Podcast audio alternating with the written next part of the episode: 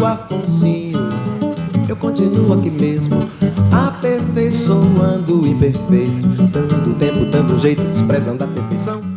Tá gravando aqui então? Tá, né? Tá gravando. Vamos lá então, porque, né? Tem Fluminense, também, né? tem o Yuri Alberto. né? São Paulo. Puta, eu não também. escalei meu, meu cartola, me fudi. Acabei de lembrar. Já fechou o mercado, né? Vai começar. Já, já começou começou, o jogo, já. né? Ah. Bragantino e tá, Fortaleza tá com 21 minutos. Tá tendo Goiás e Fluminense, olha que clássico. Camisas pesadíssimas do Brasil. É o dinizismo, né? Goiás e Fluminense. Porra, a gente foi fazer a transmissão de São Paulo e Fluminense, mano. Puta jogo, da hora. Foi mesmo, foi um Diniz jogo. vai, o Diniz vai ganhar esse campeonato, hein? Ué, vai o caralho. É, é que tá naquela Aí, fase. aí ele do- abre uma vantagem e faz igual o São Paulo, né? Naquele ano. É, então, porque tá naquela fase do trabalho do Diniz que, tipo, encanta. Encanta, ilude, exatamente. ilude, ilude os trouxas. Exatamente. Também o Diniz, Fluminense- do Diniz tem prazo de vasilidade, mano. Isso é louco. Também, mano, o Fluminense só joga o brasileiro, mano. É, isso que é. Os caras não aguentar correr 90 minutos é sacanagem também, né, mano? É. Porra, no, no domingo o Ceni teve três baixas no primeiro tempo. Não, não, o São Paulo morreu, mano. E, Acabou. mano, aí ele botou Igor Vinícius, meteu uma linha de cinco atrás e foda-se, né? Mano, não tem jogador, não tem o que fazer, tá ligado? Ele podia ter ganho o jogo, né? Se ele colocasse cinco no meio, porque o Fluminense só tava com o cano na frente, mano. Ele tinha que ter povoado Não, mas não, campo, não tinha isso, que não tinha jogador pra pôr no meio, mano. É, isso daí não é desculpa pro Vitor Pereira. Vitor Pereira olha o banco do Corinthians pro fala: Marcelo Fernandes. É, tem o Rony Xavier. Foda-se. Vai. Vai. Hoje é Corinthians e quem? Curitiba. Estreia do Yuri Alberto e o retorno do time, né? Aqui em São Paulo. Met- Metade do time vai, vai retornar hoje. Daqui pariu, a gente ficou aí um- uns dois meses com, com, com uma nostalgia do Corinthians do Wagner Mancini e agora vai estrear o time titular de novo esse ano. Mas aí, já tá gravando, então pra quem tá escutando até agora já percebeu que a gente tá dando um- umas alfinetadas boas em times que merecem ser alfinetados e jogadores também, né? É, provavelmente o Atlético Paranaense vai ter a estreia do Fernandinho, 7 a 1 hoje. Provavelmente o Fernandinho vai jogar o segundo tempo para fazer aquela aquela retomada de ritmo de jogo, o torcedor pagar aquele pau, fazer aquela média para o Globo Esporte de amanhã à tarde. Então vai ser algo interessante também. É, Corinthians e Curitiba vão jogar daqui a pouco também.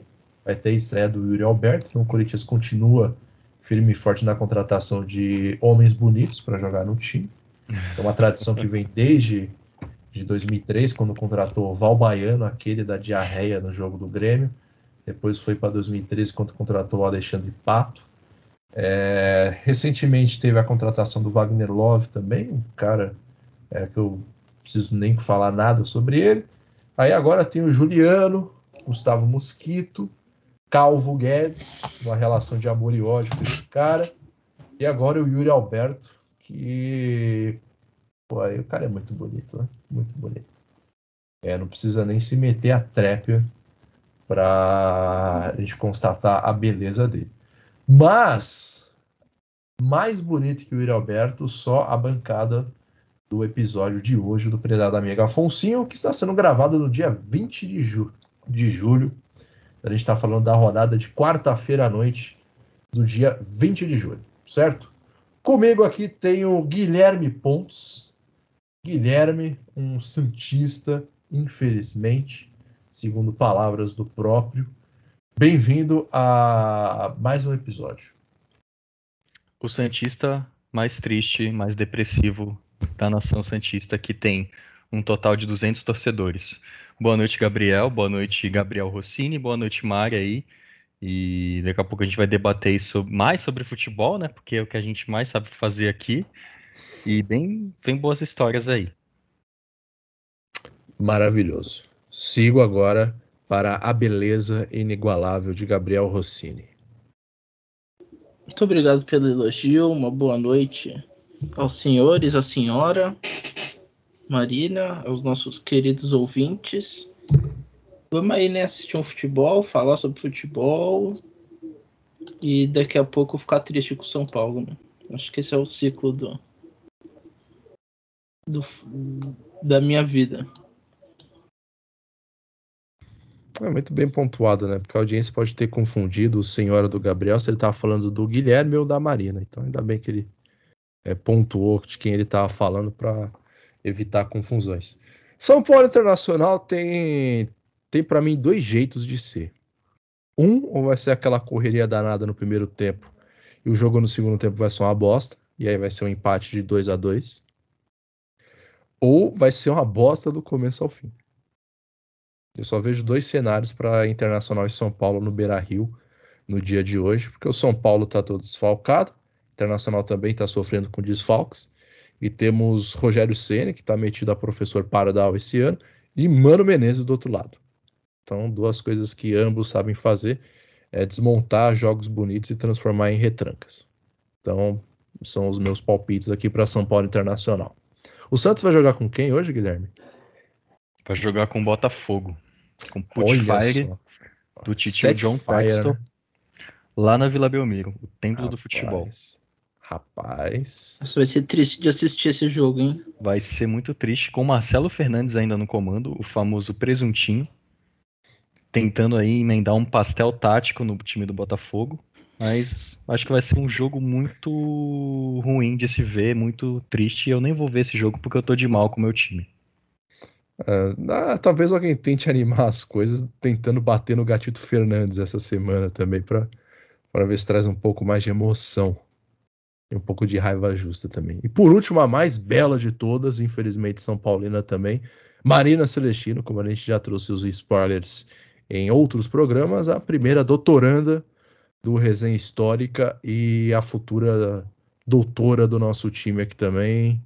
Faixa de capitã, camisa 10, chuteira preta, calção para dentro, oh, camisa para dentro do calção e brilhantina no cabelo. Boa noite, Marina. Boa noite, boa noite, meus queridos dessa bancada aí do Resenha. Guilherme, Simão e Rossini. Também aí um salve né, para todos os nossos ouvintes, nossos queridos resenhas, que estão acessando esse episódio na sua plataforma de streaming preferida. E eu acho engraçado, Rossini, o Simão falar de retranca quando ele, ele é corintiano, né, parça? Mas firmeza, tudo bem, né? Essa, essas colocações tendenciosas que o, o Simão geralmente faz, né? Vai ser um jogão internacional em São Paulo. Eu acho que São Paulo vai, vai dar uma segurada, mas Rossini, eu acho que assim, a gente pode ter uma estratégia para segurar a decepção, que é não colocando expectativa. Igual foi com o jogo com Palmeiras, a gente não colocou expectativa alguma. E a gente foi dormir felizaço, tá ligado? E foi dormir grandão. Eu não coloquei expectativa, com 10 minutos eu perdi completamente qualquer esperança e deu tudo certo.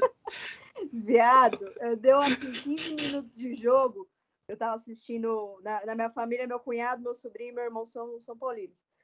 Deu 15 minutos de jogo, meu cunhado já falou: desliga a televisão, não vou assistir essa bosta. Ninguém assistiu essa bosta. Eu cheguei em casa, São Paulo ganhando os pênaltis. Olha que incrível, viado. O problema é, é, o problema é vocês dois, então, mano. Parça, é uma tristeza, né? Eu Agora, acho, acho que você não assistiu o jogo hoje, então. É, o problema é, é vocês dois aí. Não, mas é, é, é, jogão, né? Internacional em São Paulo é jogão. Jogão aí tem uma, uma trajetória de anos, né? A gente é diferente, né? Do, do... Cada, cada torcedor tem uma característica, né? São Paulino tem uma característica, corintiano, o sofredor, né? Tem outra. Agora o Guilherme. Guilherme, torce pro Santos. Não sei nem por que, que ele torce pra essa merda. Mas aí torce por Santos. Vai no estádio, entendeu? Ah, os últimos jogos, né, Gui? Você foi o... o Santos ganhou, né? Mário, o último jogo que eu fui foi contra o América Mineiro. O Bustos era o, o treinador ainda. A gente meteu três. Eu, foi o último momento que eu fui feliz na Vila Belmiro. Tá vendo? Com a América, olha que jogão. Não, Ai, o, o, Santos. o Santos amassou aquele jogo. Não, falando sincero assim, o Santos jogou muito bem, mas ultimamente aí é só tristeza e depressão e, e é isso, né? Ser Santista é isso. Eu acho que torcer para qualquer time do Brasil tá sendo isso, né? Você não torce pro, pro Palmeiras, pro Flamengo, e para o Atlético Mineiro, que está amassando a tudo e a todos, né, ultimamente, você é um grande sofredor. Só pelo fato de você não criar expectativas numa partida decisiva, como o Gabriel Rossini falou, já diz tudo sobre o cenário do futebol brasileiro, para os times que a gente torce. Então, não tem nem o que argumentar contra isso. Isso é louco, mano, muito. Apesar que, assim, tem uma molecada aí que até uns jogadores que se despontam, tudo, mas eu acho que caiu muito o rendimento do futebol brasileiro ultimamente, assim. E esse ultimamente eu acho que já tá uns anos já, né? Real, e falando um pouco do Santos, o Santos se tornou um time ruim, muito ruim, elenco fraquíssimo, e eu não tenho perspectivas muito boas para o futuro do, do Santos, sendo bem sincero. Acho que a sinceridade se confunde com a tristeza, não tá ali numa uma linha bem tênue sobre isso. Mas qual que é a treta do Santos? A, a questão das dívidas, elas vêm do quê? Mano, vem das gestões passadas, né? E, por exemplo, essa última gestão que teve do Pérez, do José Carlos Pérez, ele comprou um monte de jogador, inclusive o Soteudinho, soldadinho de chumbo, camisa 10, saudades, volte para o Santos. Ele simplesmente comprou, entre aspas, o, o jogador, mas ele não pagou o time a qual ele pertencia, o Pato do, do Chile, do México, não lembro de qual país era, mas simplesmente não pagou o time e o time do Soteudo entrou na justiça contra o Santos e o Santos ganhou um belo de um transfer ban, não podendo contratar por não sei quanto tempo. E isso só foi afundando o time, né? Não sei como chegou na Libertadores daquele ano lá que perdeu para o Palmeiras, mas chegamos. E a partir de então é só tristeza. Dívidas de gestões passadas, dinheiro que de venda de jogador que a gente nunca viu, a torcida nunca viu. E tá caindo aí a bomba agora nessa atual gestão do André Zueda, né? Que tá tentando arrumar a casa, mas tá difícil. Cara, é muito louco, porque antes da pandemia, o ataque do Santos era Bruno Henrique, Gabigol e Rodrigo. Faz Exato. a conta aí de quanta grana o Santos Exato. O Santos cara. vendeu não sei por quantos milhões o Rodrigo e essa grana aí parece que nunca existiu nos cofres do Santos. É tipo, é tipo minha conta bancária, já foi tudo por causa do cheque especial. metade para Jota, metade para o banco. Nossa, impressionante, cara. Desde a pandemia era Bruno Henrique, Gabigol e Rodrigo. E o Jair Ventura conseguiu deixar esse time na zona de rebaixamento. Pois é, exatamente. Exatamente. Impressionante. Impressionante. Nossa, mano, meu, o meu pai, cara, ele não perdoou o Santos, mas nem fudendo pelo Gabigol ter saído do Santos, mano. Quando meu pai viu o Gabigol arrebentando no Flamengo, ele é lá, cria do, do peixe, é o peixe lá, o peixão né, se, fica, se segurasse, aí a gente era campeão de novo, como se fosse tipo uma parada New Neymar, sabe? Uhum. Mano, é. E, e saiu disso é pra Angulo, né? No... Angulo, Johan Júlio, né? Johan é... Júlio. Nossa, Não mano. Dá nem pra falar o nome do cara, mano. É JH. J. Ju... Jorge Juju. Camisa, grande camisa 8, né? Jogando ali no meio de campo. Você não sabe qual é a posição dele. Você não sabe como o cara joga. Tá aí, mano. Tá, tá pra picar mula, né? Ele e o Angulo, né? Porque foram pedidos do Bustos. Chegaram aí por empréstimo e estão prestes a sair também, segundo relatos e notícias. Será que o Lisca doido não vai querer? Ó? Ah, mano. Não sei se vai acrescentar muita coisa, né? Daqui a três semanas a gente vê isso daí. Exatamente. Daqui a... No próximo podcast isso. eu vou estar comentando sobre isso. É. Acho que o Santos devia ter começado com o Lisca desde o começo do ano, né, mano? Dadas as circunstâncias do time, cara. Você vai querer trazer mais um estrangeiro com outra pegada de trabalho. O Santos termina 2019 com. Com. Com, com o Jair ou com o Cuca? Mano. Agora você me pegou, não lembro. Acho que foi o Cuca, né? Porque teve aquela treta no Pacaembu, não teve? Que o Cuca tirou o cara da mão da polícia para não ser preso, não foi? Foi em 2018 isso na Libertadores. 2018. Eu tava ah, é lá, inclusive. É, então. Foi contra o Independente, o jogo de volta. Outro a gente empatou lá na Argentina. Foi 0 a 0 lá. Aí os caras ganharam no tapetão, né? Falando que o Carlos Sanches tinha sido escalado irregular, porque ele já tinha jogado pelo River Plate, quando ele era jogador do River Plate, e tinha, se não me engano, uma punição a cumprir, tinha tantos jogos para cumprir e não, e não cumpriu essa, essa punição. e foi escalado pelo Santos de forma regular. Aí os caras ganharam no tapetão e chegaram pra cá só pra passear dentro de campo e arrumar confusão, né? Aí no final a torcida jovem protestou e teve toda aquela confusão lá. Mas era o Cuca, sim, o treinador, 2018. É, eu lembro. Foi mais Gabigol. bacana, foi mais bacana do Cuca, tirando o cara da mão da polícia. Foi interessante de se ver. Enfim, o Santos termina antes da pandemia com esse cara. Tem. Me ajuda aí, Gui. Puta, Tem que abrir a página do Santos. Não, Jesus, Gesualdo grande Gesualdo Ferreira. Ferreira. Grande Gesualdo português, Ferreira. Gesualdo Ferreira. O- Os grandes, os, os estrangeiros do Santos foram meio nada a ver, né? Não, é, Então, foi o, o próprio Ferreira- Ariel Roland, o Ariel Roland que tava treinando independente, que a gente enfrentou em 2018, veio depois. Ah, um Aí tomou treinador, bomba no, no apartamento dele lá, alguns torcedores foram lá atacar rojão no apartamento dele. Aí ele, tipo, picou a mula, pediu pra sair. É. Depois eu nem lembro quem veio, mano. Mano, foi, é tanta confusão nessa nova Gesualdo gestão. Ferreira, Ariel Roland. A gente não tá falando na ordem, estamos falando que a gente tá lembrando, tá? Ariel Roland, O. Ariel Roland que acabou de ser eliminado pelo São Paulo Exato. na Sul-Americana com dois amassos, um com cinco jogadores expulsos. Expulso. É, Pois é, mano. Mas enfim, Ariel Mais um Roland, aí. Gesualdo Ferreira, Cuca mais uma vez, Cuca, Fernando Diniz, Fernando Diniz. Professor Carilli. Piratas do Carilli. Cara, ele que salvou a gente, inclusive, né? É, então, isso, salvou a gente de, do rebaixamento no passado. Piratas do Carilli. Carilli. ah, E agora o Bustos. agora o Bustos, né? Eu acho que teve o Levir Cooper nesse tempo aí. Não, não teve. Ou foi um pouco antes? Eu gostava do Levir no Foi um- Santos. Achou ele um bom treinador. Um pouco bem antes, O assim. Levir foi antes do Cuca, eu acho. É, porque é, teve um Dorival Júnior também antes. Ali Dorival também eu acho um bom treinador. Sempre aparece, né? O Dorival no Santos. Sempre. Ah, Sempre É- é onde- é onde- né? É onde ele faz os, tra- os trabalhos da hora dele é no Santos. Hum. Os trabalhos da hora dele Ô, sempre foi no. Santos. O que você acha dessa alta rotatividade de treinadores no Santos? Ah, mano. Eu sou sempre a- é, é Não, a, né? a minha, a minha resposta, o Amano já diz tudo, né? Porque eu sou sempre a favor de dar tempo pro, tre- pro treinador. Mas, mano, chegou num, num- num tempo, numa bomba que explodiu no, no Santos nessa, nesse ano, nessa gestão, que fudeu tudo, né, mano? Os, os caras estão se matando pra pagar dívida, pagam treina, não sei quantos treinadores ainda de gestões passadas.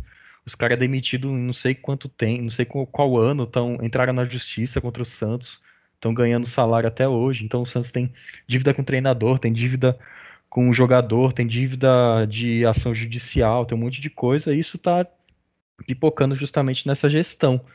E isso só vai fragilizando, porque o time não tem dinheiro para contratar, aí tem que subir os moleques da base, os moleques da base não estão prontos pro, pro futebol da Série A. E aí você sobrecarrega, coloca uma pressão desnecessária nesses caras que deviam estar, tipo, estreando agora, ou, sei lá, daqui duas, três temporadas, mas já estrearam na temporada passada, estrearam nessa temporada. Tem todas essas questões que acabaram por deixar o Santos assim, nessa situação.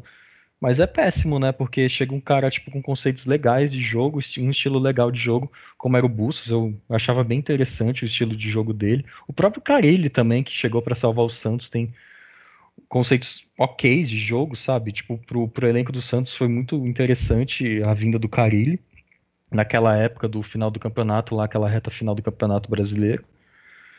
Mas é aquilo, né? Eu sou a favor de dar sempre tempo, mas pensando no elenco do Santos hoje, é um elenco fraquíssimo, um elenco que tem muito moleque da base, tem os jogadores mais experientes, tem os caras que claramente não, não são jogadores de futebol, vulgo Angulo, sabe? Esses caras assim, esses medalhões assim, que não sabem jogar bola.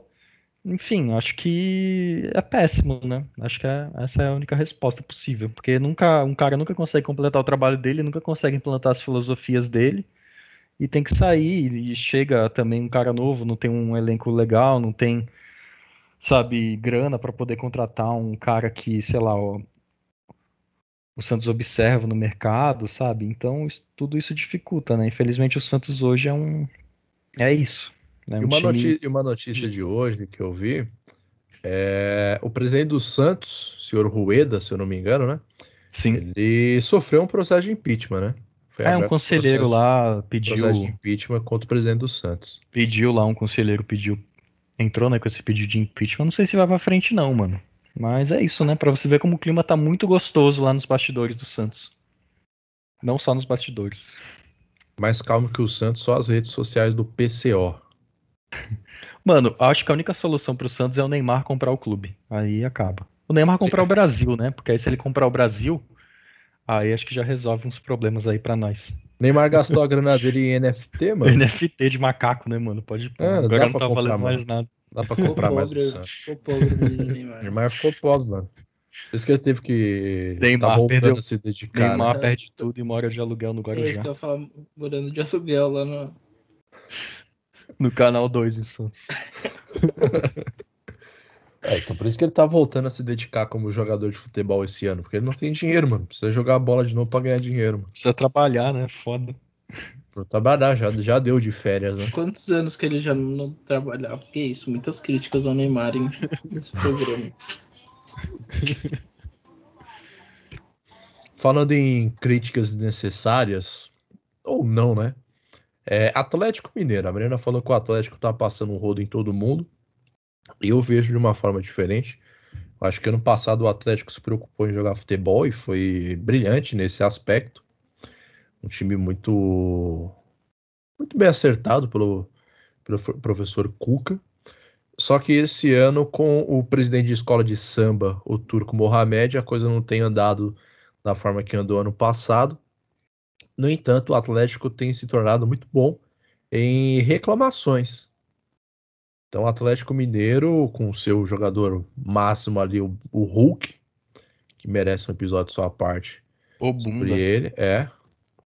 O Ele- Hulk, ele tem se tornado um time que reclama rodada após rodada de alguma coisa e tem gerado aí uma série de memes e piadas, do meu ponto de vista, justíssimos com o Atlético Mineiro, que não tem sabido perder ou não tem sabido jogar futebol sem pênaltis.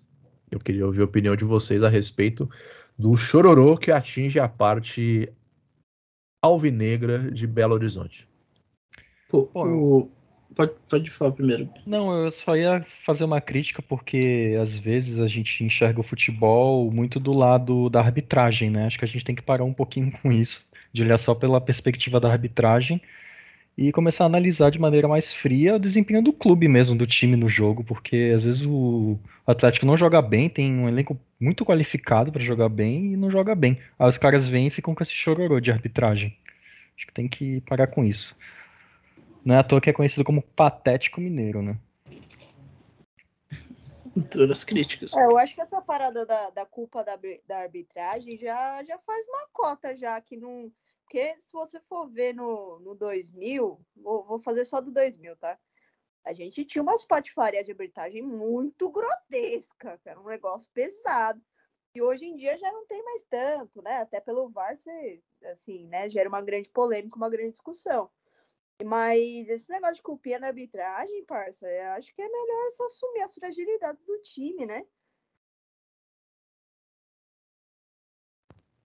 É, O, o problema, por exemplo, você pega o Hulk. O Hulk ele é um muito bom jogador e muito forte, velho.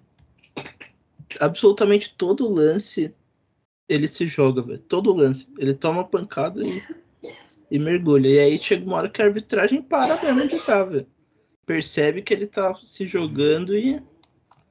E aí é onde começa a reclamação. Mas essa semana a gente teve também, né? O Palmeiras que reclamou até com um pouco de razão, o Flamengo por conta do sorteio. Então, assim, é, tá vir... é claro que a arbitragem também é uma bagunça, né? Tudo uma grande uma grande bagunça, mas os times eles eles usam essa fragilidade para sair um pouco do tom e tentar ganhar no grito do Não, exatamente. E nunca param para analisar ou admitir, de fato, né, como vocês falaram, a culpa, né, de não ter jogado bem, de não ter desempenhado um bom futebol. Porque é exatamente isso, eu não vejo é, o Mohamed, né, o nosso querido agiota que se disfarça de treinador, como um bom técnico, sabe? Ele tem na mão um elenco muito qualificado e que se manteve, né, com alguns jogadores saíram e tal, mas o, o grosso do elenco, né, a espinha dorsal do elenco se manteve com com que era com Cuca, né, que ganhou quase tudo e tal ano passado. Então ele tem essa vantagem aí. Eu não vejo ele como um bom técnico, não. E acredito que boa parte dos atleticanos também não vem como um bom técnico. É isso, o Atlético Mineiro, um, um, time extremamente vencedor de um ano para cá, só que esse ano tá devendo bastante dentro de campo, né? E aí apela pro, pro lado pro lado do Chororô contra a arbitragem, que enfim, não faz o menor sentido. Todo mundo sabe que a arbitragem no Brasil aqui não é a das mais confiáveis do mundo. Os caras conseguem tretar com uma imagem claríssima. E mesmo com a imagem claríssima, conseguem ferrar um lance, ferrar um jogo. O Gabriel falou aí do, do São Paulo e Palmeiras de semana passada, enfim, o pênalti no Caleri, que enfim, não foi absolutamente nada. O VAR não traçou a linha do impedimento no lance para ver se o Caleri estava em posição legal ou não. Então, assim, são erros básicos de arbitragem, mas que não é todo jogo que vai funcionar. E o desempenho ruim do Atlético dentro de campo, enfim, é, atrapalha bastante também a percepção do torcedor dos próprios problemas do time, muitas vezes, que acha que a culpa é só da arbitragem e não de um trabalho que não está entregando, ou usando a palavra da moda, é, não está performando o que deveria estar performando a essa altura do campeonato. É, fala em performance, vamos agora para Palmeiras. Palmeiras, Abel Ferreira. Abel Ferreira chato. Um dia chato, no outro dia um gênio incompreendido. E no outro dia chato. No outro dia um gênio incompreendido. É, no outro dia um pouco xenofóbico. E no outro dia um gênio incompreendido. No outro dia um pouco colonizador. É. E, Nossa, e... ele é completamente suportável, esse homem, mano. Eu, eu, E- eu deixo aqui minha nota de lamentação das atitudes desse homem. Eu acho ele muito crânio para fazer as coisas, mano. Ele é inteligente. Mas a postura dele, ele não é homem posturado. Posturado e calmo passa longe dele. Ele é Ele é- muito mala, puta merda. Ele é Ele é péssimo chatão, perdedor, mano. Ele é um péssimo perdedor, cara. Ele, ele não que admite faz- o time dele perder. dessas paradas que ele faz de tipo sair do campo antes do jogo terminar porque ele tá puto. Caralho, mano, você tem quantos anos? Sabe?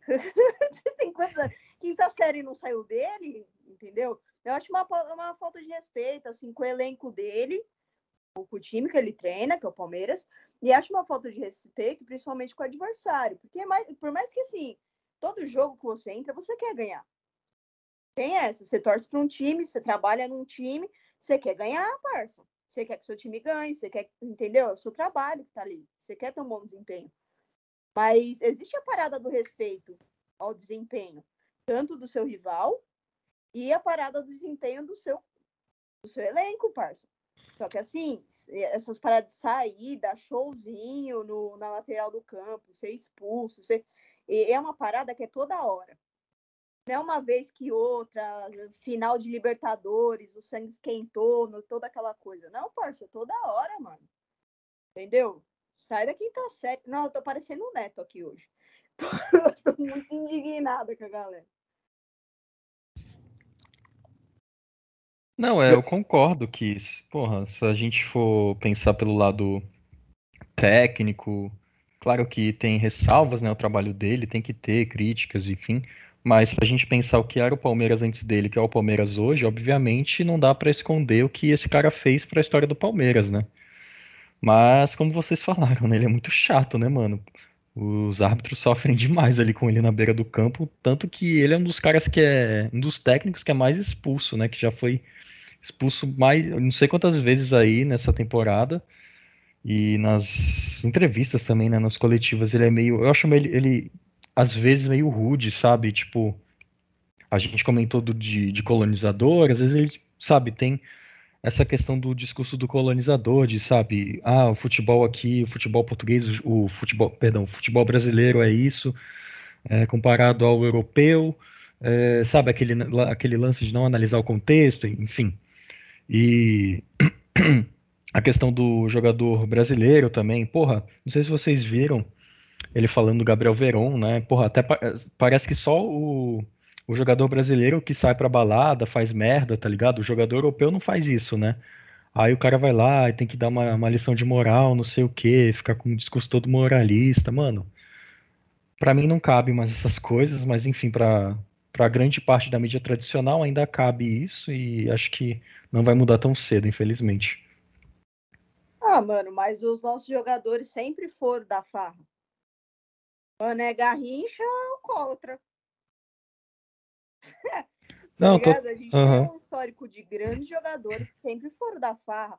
Adriano, Ronaldinho Gaúcho, Renato, é, o Romário. A gente, mano, tem uma caralhada, sabe? Até na pandemia aí teve várias polemiquinhas aí de festinhas clandestinas, né? Mas isso, né, eu, eu não tô, eu não tô apoiando isso, né? Mas eu tô, eu tô falando quão normal é esse tipo de atitude, faz parte, eu acho que até do status quo de ser jogador do Brasil, sabe? O, o lifestyle do boleiro, tá ligado?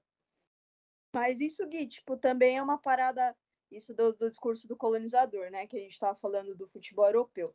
É o futebol europeu, vírgula. Porque é muito segmentado qual é o futebol europeu. Quer dizer, a gente tá, é, quando a gente fala de futebol europeu, a gente está falando de todo um continente mas a gente sabe quais são as ligas nacionais que têm o, o, destaque até mesmo capitalista, a ponto da gente consumir aqui no Brasil esse futebol europeu, e, e toda a parada é, é, da, da Champions, da Premier League, da não sei o quê. Agora você pega o campeonato português, a seleção de Portugal. Então, a gente não está falando do, do high level do, do futebol europeu.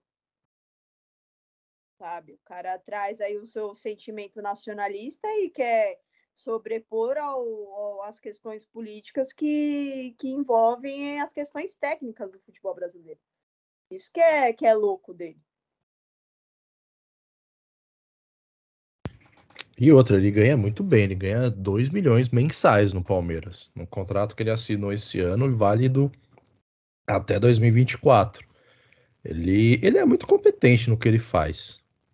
É para um cara que basicamente está dando o primeiro grande salto na carreira, o primeiro grande trabalho dele está sendo aqui. Ele, ele se mostra muito competente, pelo menos para os padrões do jogo aqui. Ele sabe disputar Copas, principalmente. Ele é um cara que sabe montar estratégias para anular adversários e para apertar adversários. Isso daí ele já mostrou que sabe fazer muito bem e que a equipe dele é muito focada nisso daí também. Então já é um já é um caminho andado para dar certo.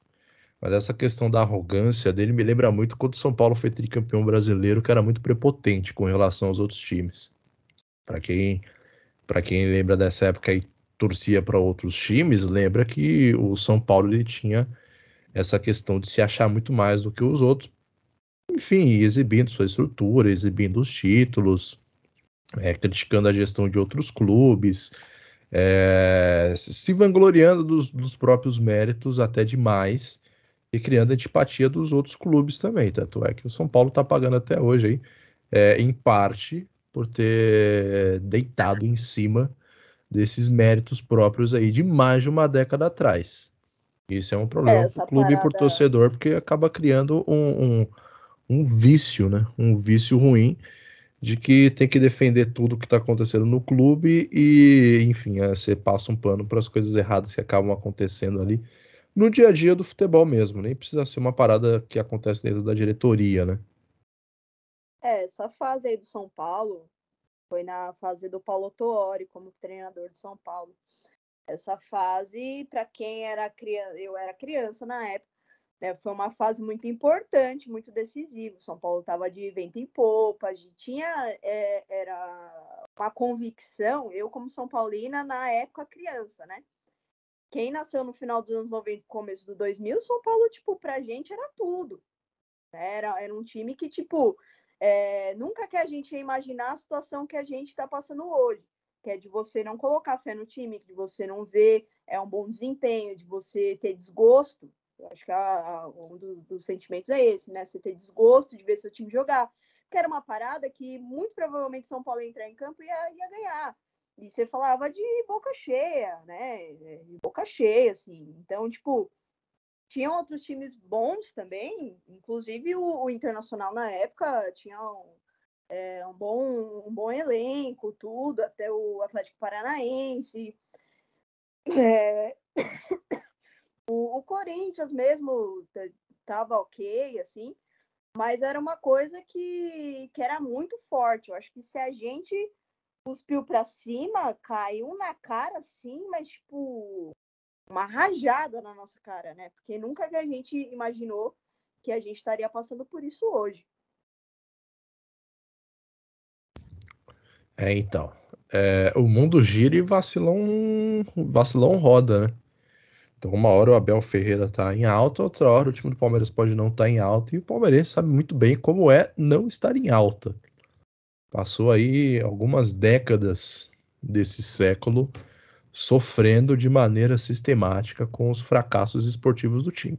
Agora tá merecendo, tá na crista da onda, tá tá muito bem.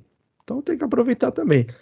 Mas fica aqui um, um alerta para não, não ignorar algumas coisas que acontecem, apesar do grande sucesso esportivo e administrativo que o time tem enfrentado já há algum tempo por méritos próprios e para tristeza de nós rivais aqui. Agora, falando em tristeza, vamos falar de vez do São Paulo Futebol Clube. É, São Paulo Futebol Clube, que a gente já deu um pitaco aqui. A partir de 2004, São Paulo já monta um time interessante. Fica aí até 2008, 2009 disputando o título e ganhando a maioria deles. Né? Três brasileiros, uma Libertadores, um Mundial, uma Recopa, Campeonato Paulista, enfim.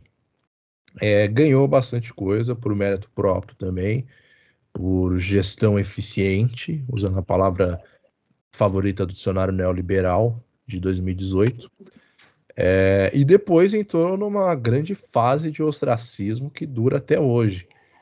Então, São Paulo nessa temporada ele tem enfrentado assim as dificuldades do próprio São Paulo, que são de natureza financeira e administrativa, quando vai tentar montar um time, um elenco um pouco mais forte para competir com outros rivais.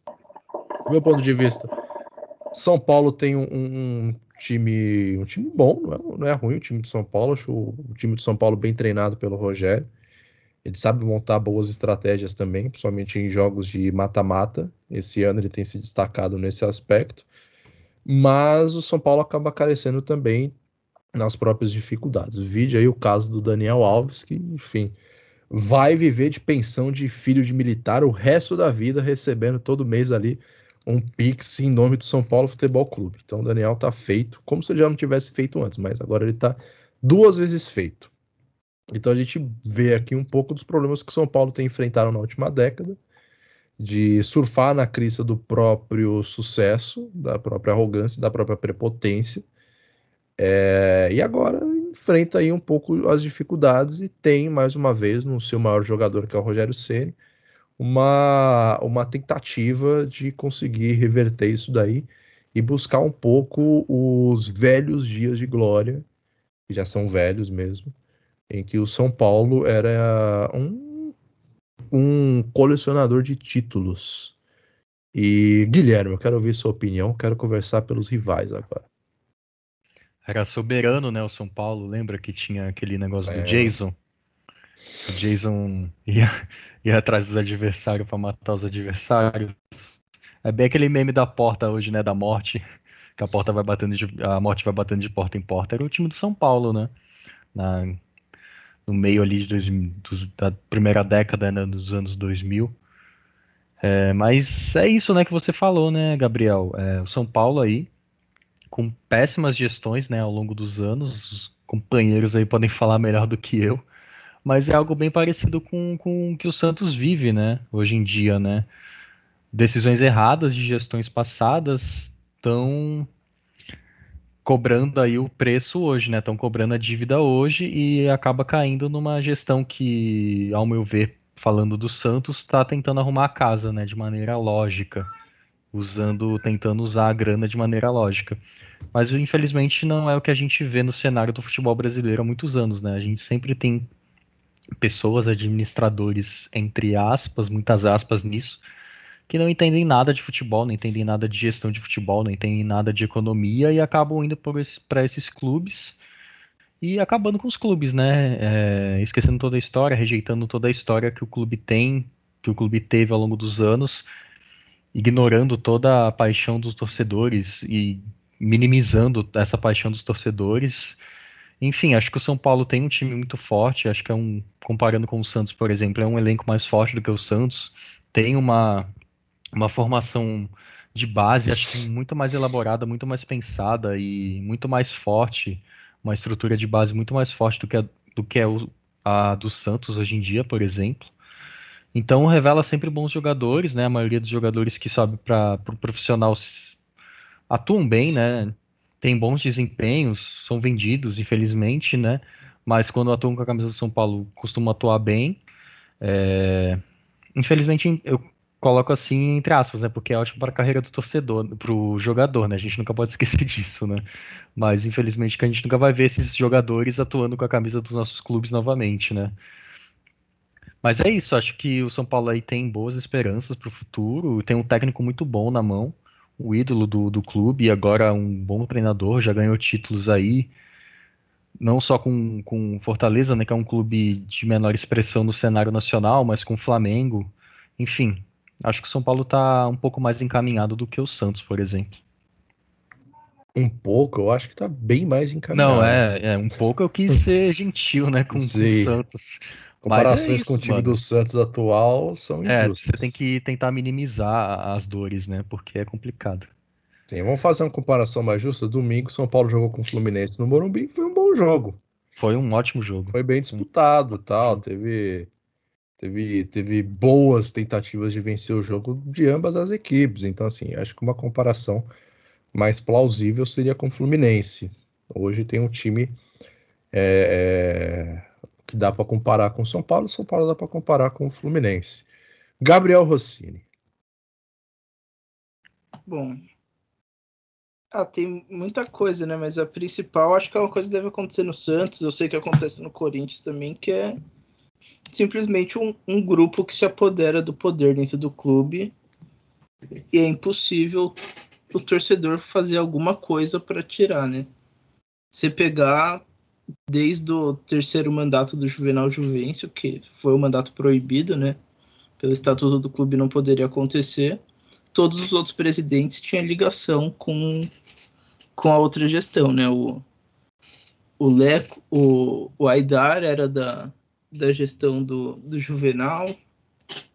O Leco era o Leco e o Casares eram da gestão do, do Aidar, depois vem o Leco e agora o, o Casares, né? Então o torcedor não pode fazer nada, porque o torcedor não tem direito a voto, não tem direito a nada, e fica dependendo da base. Ainda bem que São Paulo, acho que tem 20 anos que São Paulo construiu o CT de Cotia, e é o que salva o São Paulo em, em todas as, as relações, né? E é que agora a gente ganhou o Paulista, mas o Paulo ficou quase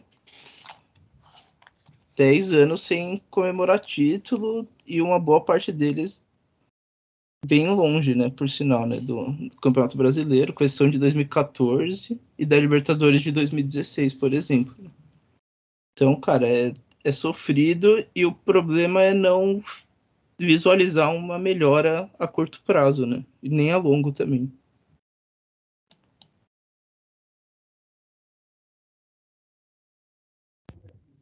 Marina. O é, que, que tem para falar dessa bosta? Não, mano, é isso que o Rossini falou é primordial, né? A direção do São Paulo tem sido altamente vergonhosa e completamente fora dos interesses do torcedor. O torcedor quer que o time funcione bem e que o time ganhe. Evidentemente, a gente não pode é, deixar de mencionar os meios de cotia da vida, porque realmente foi algo que eh, trouxe uma expressividade para o elenco de São Paulo, que mesmo a inexperiência deles, a vontade e, e um pouco da formação deles na base, é, veio, não vou dizer como protagonista, mas veio como um destaque para a gente e de um saldo positivo, no qual a gente já tinha, é, já não tinha muito mais é, crédito, né, para dar para o time. Porque eu acho que, tipo, a parada que move o futebol é essa parada da raça, né? Esse, não, não na racialidade, né? A raça no, no sentido de, de vontade, de, de ir para cima, de jogar até a morte, de, de tentar ser decisivo, de tentar marcar gol de qualquer jeito. É, isso isso estava faltando para o São Paulo, porque o São Paulo era uma parada morna, não dava mais emoção entende? Porque até a decepção, ela é uma emoção, né? Agora, quando você tem uma parada morna, morta, não, não, não faz rodar. Se você vê a quantidade de crianças hoje que são São Paulinas, reduziu muito do que era na época, por exemplo, da, da, da primeira década de 2000 de São Paulo, né?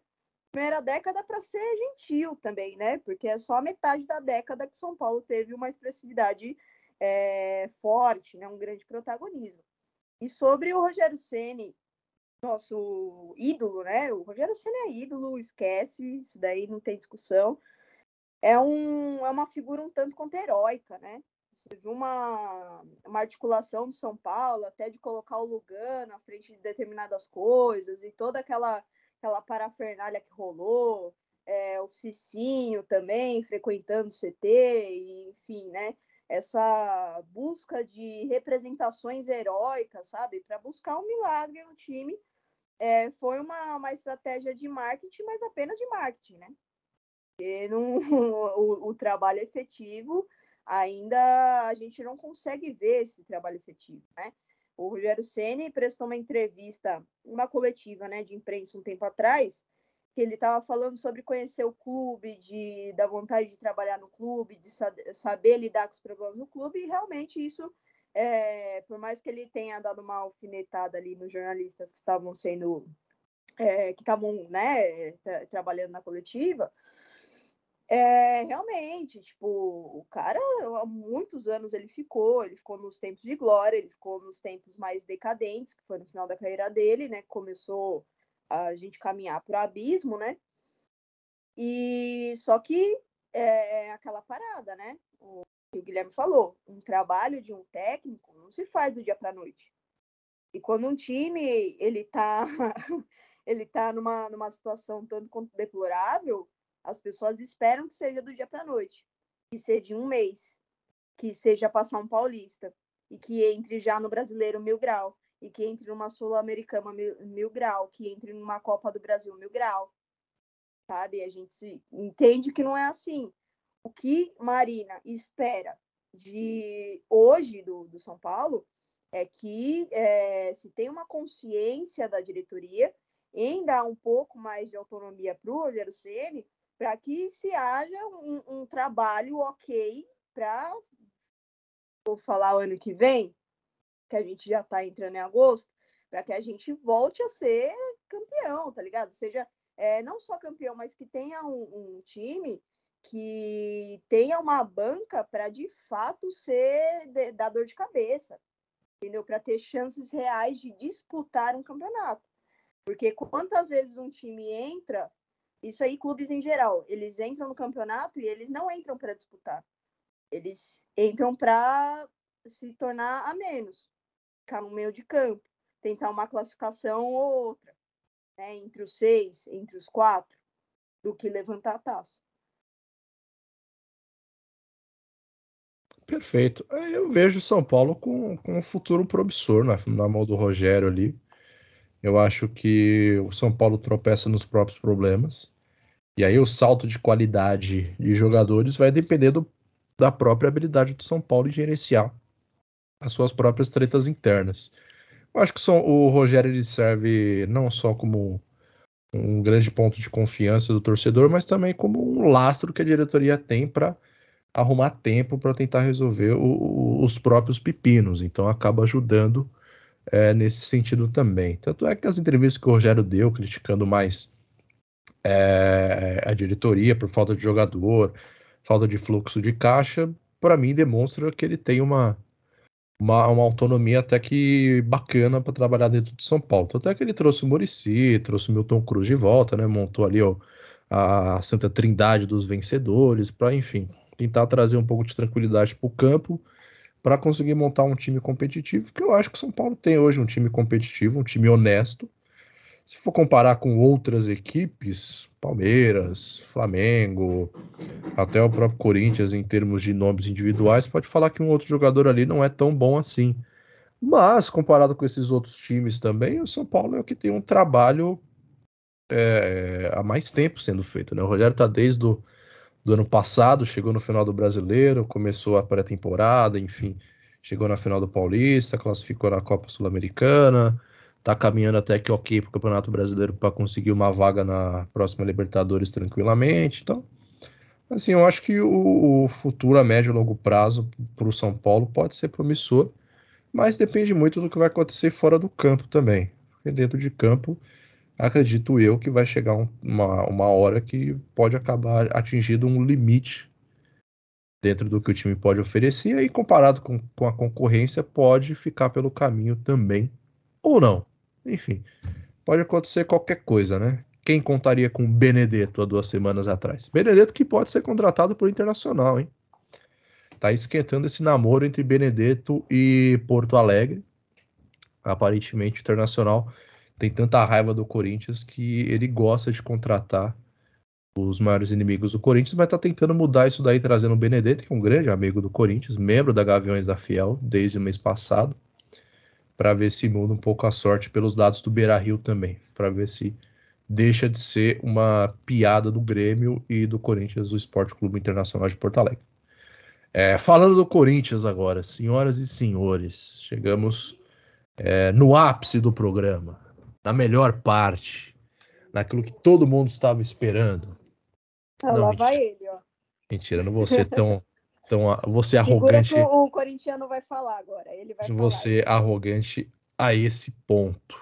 Não, é... mas não, vamos falar, Simão. Não vamos, eu não vou ser, não vou ser tão, tão arrogante. Cássio, que para mim, dependendo do que pode acontecer num futuro aí, ele, para mim, hoje ele já é o maior que vestiu a camisa do Corinthians eu, eu tenho observado, por mais que eu seja São Paulina, eu não, não, não, não menosprezo protagonismo alheio, assim.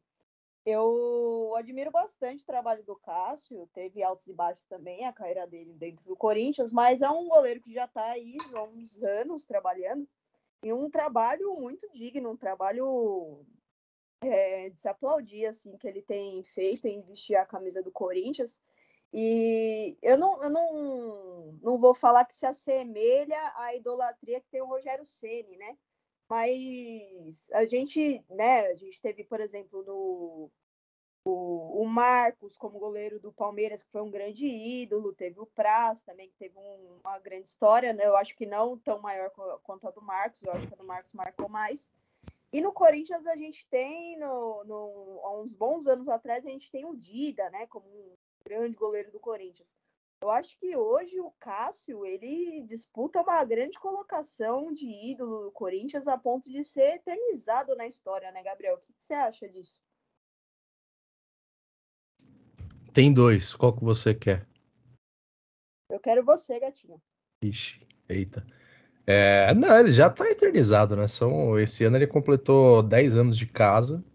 Ele chega ele já chega pegando uma bucha, né? Porque o Corinthians em 2012 ele joga uma eliminatória do Campeonato Paulista contra a Ponte Preta, perde no Pacaembu por 2 a 1 e na quarta-feira seguinte ele ia jogar a primeira partida de oitavas de final contra o Emelec fora de casa. Então ele já vai naquele clima gostoso de Corinthians, né? E o Cássio ele estreia nesse jogo contra o Emelec. Ele já estreia fazendo defesas bem difíceis, né? Passa uma segurança pro time que segura o 0 a 0 lá na, em Quito e depois faz 3 a 0 aqui em São Paulo e vai para as quartas de final e tem toda a paternidade depois que foi comprovada do Cássio com o Diego Souza, né? É, ele já chega mostrando serviço, que o goleiro até então era o Júlio César, um cara formado no time, enfim, foi para a Série B com o time, voltou, passou por toda a era do Ronaldo, foi campeão brasileiro em 2011, naquele campeonato que só terminou aos 42 do segundo tempo, quando o Flamengo empatou com o Vasco, enfim, ele foi, ele foi um, um cara importante, mas ele começa em 2012 muito mal, falhando, é um pouco inseguro, e aí abre a necessidade do Tite pedir um novo goleiro, um goleiro para fazer uma sombra ali pro Júlio César, e o Cássio aparece como uma oportunidade de mercado, e assim, é, tava casado nas estrelas para ser é, desse jeito, né? Então são 10 anos de casa, títulos atrás de títulos, recordes atrás de recordes. E para o Corinthians também é importante, porque o Corinthians tem uma tradição de grandes goleiros, então tem o Cássio, tem o próprio Júlio, tem é, o Dida no começo dos anos 2000, nos anos 90 tem o Ronaldo Giovanelli, tem o Gilmar dos Santos Neves, que foi bicampeão, se eu não me engano, do mundo, já ali nos anos 50 e 60. Então, assim, tem uma tradição de, de grandes goleiros e, e ídolos importantes dentro da, dentro do, do, time. Mas esses ídolos não tinham uma representatividade de títulos igual o Cássio tem, né? Ele é o maior vencedor da história do clube. É, é, hoje, daqui a pouco, contra o Curitiba, ele vai igualar ali o, o, Ronaldo como, se eu não me engano, o terceiro que mais vestiu a, a, camisa do clube. Fatalmente vai se tornar o segundo, mas não vai chegar no primeiro lugar, que é do Vladimir, com 800 e poucos jogos. Enfim, é um cara que tem uma representatividade gigantesca. Então não tem como a gente falar do Corinthians neste século sem falar do Cássio. Né? Então ele, ele esse ano tem, tem tido um, um grande desempenho. Né? É, é, um dos jogadores que cresceu muito na mão do Vitor Pereira. Né? Se questionava muito como ele ia se adaptar ao estilo do, do Mister e ele está indo muito bem, obrigado. Né? É, tem, tem ajudado bastante a equipe e tem trazido uma tranquilidade muito importante por tudo que o Corinthians está disputando essa temporada por todos os problemas de canela de vidro que o time tem enfrentado esse ano também. E é um time que está se tornando competitivo também, né? O Vitor Pereira está mantendo uma, um time mediano ali na questão de conseguir competir com os outros. Né? Então ele vê que o time dele não dá para jogar o futebol que ele quer esse ano, beleza, vamos bolar uma estratégia que a gente seja competitivo esse ano, para aí sim, numa próxima temporada, dependendo dos resultados, a gente fazer algo é, com um pouco mais de tempo para se trabalhar, com uma pré-temporada bem feita, com um elenco mais equilibrado, etc, etc. Tanto é que o time está terminando de mon ser montado agora, né? Enfim, pode chegar mais um jogador de meio campo. Essa semana voltou o Balbuena, chegou o Yuri Alberto, voltou alguns outros jogadores de empréstimo também. Tem outros que precisam chegar para outras posições, enfim. É, é um time que está tá sendo montado para disputar novamente protagonismo com Palmeiras, Atlético e Flamengo. São, enfim, são os, as panelinhas que tem no Brasil hoje. E tá conseguindo competir com esses caras, né? Então, por incrível que pareça, um time que tem a escalação com o Queiroz, Rony, Cantígio, Adson, Roger Guedes, Fábio Santos e, e outra aí que eu esqueci o nome, consegue ser segundo colocado no Campeonato Brasileiro esse ano, né? Então mostra aí uma grande competência do Vitor Pereira também. Então, assim como o São Paulo, acho que o futuro do Corinthians ele pode ser promissor, talvez seja até antes do, do São Paulo, pela questão da qualificação do elenco e as possibilidades de contratação, mas precisa de tempo. Então, assim, é um cara que entendeu rapidamente o que é o futebol brasileiro e o que é treinar o Corinthians. É um, foi um acerto muito grande da diretoria, tanto é que antes queria trazer o Luiz Castro, que é do Botafogo atualmente, que ninguém gosta do cara, e o cara aparentemente também não gosta do Botafogo. E acabou trazendo o Vitor Pereira como segunda opção, e uma opção muito acertada também, né? Então ele é um cara que tem um estilo de jogo que casa muito com o espírito que é você trabalhar no Corinthians e jogar no Corinthians, né? De muita luta, muita entrega, de sujar a roupa. E se não der para ser na técnica, vai na vontade mesmo, né? Então acho que, enfim, vamos aguardar aí cenas dos próximos capítulos, né, Gabriel? Agora eu quero você, Gabriel Rossini. Com certeza. Não, acho que sobre o Corinthians tem uma coisa desse ano que eu acho do Corinthians, não sei se você concorda, Gabriel. É que eu acho que até por estar informação, pelo trabalho do Vitor Pereira ter começado já no meio da temporada, que é um, um cague não sai da moita fudido, né? Quando parece que tá indo, Quando parece que o Corinthians vai dar uma despontada, perde de virada pro Ceará. Daí quando ganha o jogo, quando parece que vai de novo, não vai. Então, tipo, é, é, é foda, mas eu acho que isso é coisa de começo de trabalho também. E vai ter um jogo muito difícil na Libertadores também contra o Flamengo, né? Que o Flamengo vem numa crescente pós Paulo Souza que parece muito com o do, do Jorge Jesus, né? O time tá. O Dorival não tá inventando, né? É, não, tá conseguindo tirar o melhor de todos os jogadores do Flamengo. Co coloca novo. o cara onde ele se sente a vontade É. de jogar. Não tem, não tem muita invenção quando, quando o elenco é muito bom. E, o Flamengo foi o time que melhor contratou nessa janela, sem dúvidas, mano. Exato, Everton Cebolinha, Arturo Vidal, Vidal, pode é. trazer o Wallace também. Enfim, o Flamengo, ele. Você percebe ainda a diferença para outros clubes, né? Então, por mais que seja um time competitivo, você vai enfrentar um Flamengo ou Palmeiras da vida, você tem que mudar um pouco a sua estratégia para conseguir ter alguma chance com esses caras. Então, o Flamengo, mesmo não vindo da sua melhor fase, seu melhor desempenho continua sendo um time melhor que o Corinthians. Então, enfim, vai ser. Eu vejo muito parecido como, como a disputa com o Boca. Sinceramente, apesar do Corinthians já ir para esse confronto com, com praticamente o elenco completo. Né? Então vai conseguir produzir e oferecer um pouco mais ofensivamente. Mas ainda vejo o Flamengo uns dois degraus acima do Corinthians ainda na questão técnica. Então não tem um cara que mata um jogo como o Gabigol e um reserva como o Pedro, não tem uma rascaeta ali para fazer a meiuca, né? Você não tem um Rodrigo Caio para segurar a onda na zaga, um Felipe Luiz, enfim. Apesar de ser um elenco já envelhecido, é um elenco muito, muito bom e muito difícil de, de você jogar de igual para igual. né? Enfim, o do Corinthians é isso daí mesmo, é por causa das lesões do calendário, então na hora que o time estava engrenando, você perde Renato Augusto, você perde o Maicon, você perde o William, você perde o Paulinho, você vai perder o Júnior Moraes, que até agora não jogou, as opções do banco são escassas, ele tem que usar muito os moleques, os moleques seguram a onda demais. Então, assim, é um, é um elenco que está sendo formado ainda, encontrando um equilíbrio de acordo com o que o treinador gosta, né? Então, o Duílio tem feito uma gestão de austeridade e de oportunidade de mercado. O Corinthians tem bons jogadores hoje porque foi ligeiro no mercado. Contratou um monte de cara que estava sem contrato mais, queria voltar para cá e era isso ou continuar com os Coringa do Wagner Mancini, né? Ramiro, Matheus Vital, Leonatel, Otero, Casares. Com os Evita do Silvinho, né? É, os Evita do Silvinho não tinha como, né? Então, enfim, o Corinthians tem conseguido renegociar suas dívidas também, que é uma coisa que segura é, demais o time nos últimos anos, e uma gestão muito ruim do André Sanches, que subiu gigantescamente a dívida do clube. E tem que fazer um pouco esse malabarismo aí, né? Saber lidar com, com, com a questão esportiva, de não ficar tão para trás assim dos rivais, continuar disputando para gerar caixa, gerar receita, gerar visibilidade entrar dinheiro, e ao mesmo tempo ter que pagar essas dívidas aí, né? Então tem algumas dívidas trabalhistas recentes e outras muito, muito antigas, como do Jusilei de 2010 que é uma dívida que na época não era muito grande, mas hoje é uma dívida grande para o clube. Que lá atrás chutaram para 2022, chutando um cenário X, só que o cenário é Y, e agora tem que pagar o cara que nem sei se está jogando futebol ainda.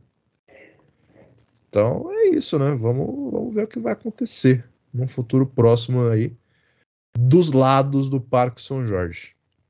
Mas enfim, se o futebol não for bonito, vai ser na raça vai ser é, vai ser na vontade, vai ser na fé, porque né, a gente gosta assim. Nunca foi de outra forma, então não tem por que mudar agora. O Jusilei é aquele? É esse mesmo, São Paulo, né? São Paulo. Ele tá É. na terceira ou quarta divisão do Carioca. É, ele vai receber uma bolada que provavelmente é o orçamento do clube carioca dele no ano. Porra, deve ser mais até. Deve ser até mais. Então, assim, uma dívida trabalhista de 2010. Quando ele saiu do Corinthians. Nem, nem lembrava que ele tinha jogado aqui. Enfim. É, comentários a mais, pessoal. Podemos encerrar por hoje, abrir a cerveja, pegar um pacotinho de torresmo e acompanhar a rodada. A consideração final, é, eu acho que, que todo mundo colocou aqui, hoje que saiu unânime, são, não vou dizer esperanças, mas assim, de frisar a necessidade de tempo de, de construção, de, de entrosamento do time, de, de ter um time que, que vá para cima, de um time, né? quer dizer, o Corinthians ele vai para cima sempre, né? Mas a gente espera, né, que as contratações recentes sejam frutíferas e um trabalho frutífero também, né? Bom, eu acho que a, a principal questão que fica é como vai ser o futebol daqui para frente, né? Com a, com a nova lei da SAF, com os clubes virando SAF, como que o, o futebol brasileiro vai se vai se organizar, como os, os clubes associativos vão vão vão se reinventar, né? Porque precisam, precisam se reinventar. Então, acredito que, assim, do ponto, do ponto de vista esportivo, é claro que os times grandes vão continuar tendo um. Mesmo independente da, do modelo de, de gestão, eles vão continuar em cima, tendo, tendo uma competitividade muito grande, mas tem que ver também os, os novos que vão aparecer, né? Então é isso. Um abraço aí para todo mundo que está escutando. Então é isso, senhoras e senhores. Fica aqui as nossas considerações esportivas, futebolísticas até agora dessa temporada do Campeonato Brasileiro. Outros aspectos que dizem respeito à discussão do esporte futebol também serão abordados no futuro. A gente precisa falar um pouco dessa questão da SAF, a questão da, da, da Libra, né, que vai ser, ou pode vir a ser, a Liga Brasileira de Futebol, que vai organizar a Série A e B, um estilo Premier League, enfim, uma, uma nova forma de organizar o futebol brasileiro. O calendário também, se serão 80 jogos no ano, você jogando a cada 48 horas e se ferrando, viajando de Porto Alegre até Fortaleza em uma semana e depois jogando em Caxias do Sul, vindo para São Paulo, etc. E também a questão de arrecadação dos times, né? Então são temas futuros que a gente pode vir a comentar este ano aqui no Prezado Amigo Afonso. Tá certo? Então agradecer o Guilherme, que teve que sair um pouco mais cedo no episódio de hoje, para ele tomar ali os medicamentos para acompanhar o Santos e fazer a sua refeição também, para ele não, não sofrer de estômago vazio. Agradecer a Marina Celestino, a futura doutora desta bagaça, Gabriel Rossini também, um profundo conhecedor é, da natureza humana em toda a sua sabedoria e esplendor. Mandar um abraço para o nosso querido Bruno Tatalha também, que hoje não está aqui, mas deve estar fazendo alguma coisa melhor do que está aqui, com certeza. E agradecer também a você, caríssimo ouvinte, que nos honra com a sua audiência, tá certo? O prezado amigo Afonsinho está disponível no Spotify, no Cashbox, no Google Podcast, no Apple Podcast, no Anchor, em todos os possíveis outros agregadores de podcast que existam desse lado do globo. Ele está saindo quinzenalmente ou quando a gente quer gravar alguma coisa. Então não espere uma, uma periodicidade tão, tão seguida à risca assim, certo? Espere isso do Resenha Histórica e do Redação Resenha também que são os nossos outros dois programas da casa, junto com o Resenha Educação, que nesse mês de julho está em recesso junto com o restante dos professores, porque nós merecemos. Então a gente se vê aí no próximo episódio ou em algum outro programa do Resenha Histórica. Muito obrigado e tchau, tchau. A perfeição é uma meta Defendida pelo goleiro que joga na seleção E eu não sou Pelé nem nada Se muito for eu sou Tostão Fazer um gol nessa partida não é fácil, meu irmão